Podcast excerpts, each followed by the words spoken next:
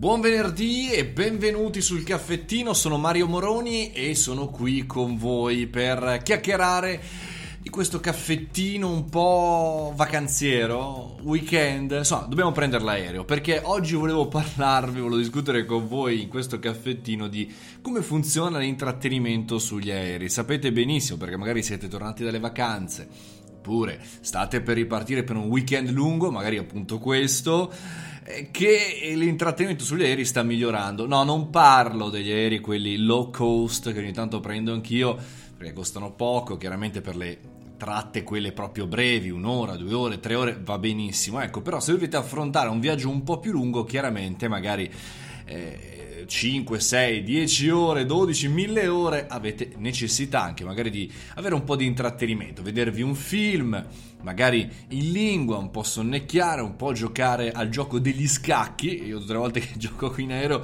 agli scacchi perdo sempre, ma insomma intrattenervi un po'. Ecco, eh, non ci sono più gli hard disk, questa è una delle novità. Perché ve ne parlo? Perché insomma tecnologia che avanza anche in un posto così sicuro come l'aereo. Insomma, non esistono più gli hard disk, non esistono più eh, perché non sono più fisicamente, ma eh, ogni aereo ha fino a 4 server, quindi immaginate un, un, un ufficio, un bel ufficione è il nostro aereo, per cui ognuno ha il suo dispositivo. Ecco, l'onboard entertainment è quello che si riguarda un po' più sul futuro, no? Perché cominciato negli anni 20 con delle piccole, dei, dei, diciamo, piccole televisori, chiamiamoli così, e poi chiaramente ad oggi siamo arrivati ad avere eh, non soltanto insomma, questo impianto in cui vediamo video, ma anche altro. Allora, diciamo, l'eccezione è che ad oggi è tutto ancora cablato, ci sono ancora i cavi che mettono in comunicazione tutti i, i, diciamo, i dispositivi, però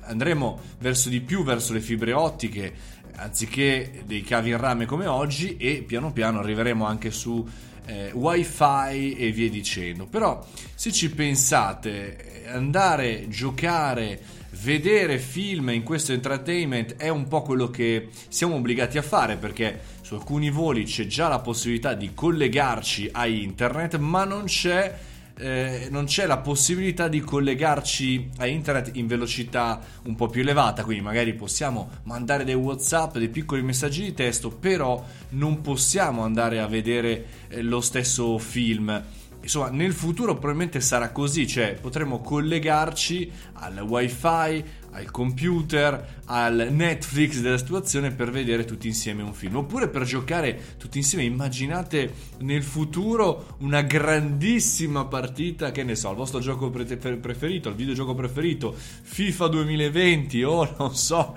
un gioco sparatutto Call of Duty. Speriamo non un gioco d'aereo a questo, a questo punto. Però ecco, è chiaro che lì comincia a intravedersi un business per chi come noi tra le nostre aziende crea un prodotto di entertainment, non soltanto un video ludico, quindi un videogioco, ma anche un infotainment, un documentario, eh, un video, un podcast, per esempio Lufthansa ha lanciato da poco il proprio podcast che ti porta come podcast sull'aereo all'interno della destinazione, quindi ti racconta la destinazione su dove saremo, insomma molto molto interessante. Tra l'altro parleremo anche il, eh, a novembre nel nostro corso di podcast www.corsopodcasting.it con me Paolo Fabrizio anche di queste tematiche. Le proveremo fisicamente tra di noi davanti al microfono, ma insomma pensiamo all'innovazione dove andrà avanti, soprattutto pensando anche all'intrattenimento e al posto dove non possiamo collegarci a internet. Vi auguro buona giornata.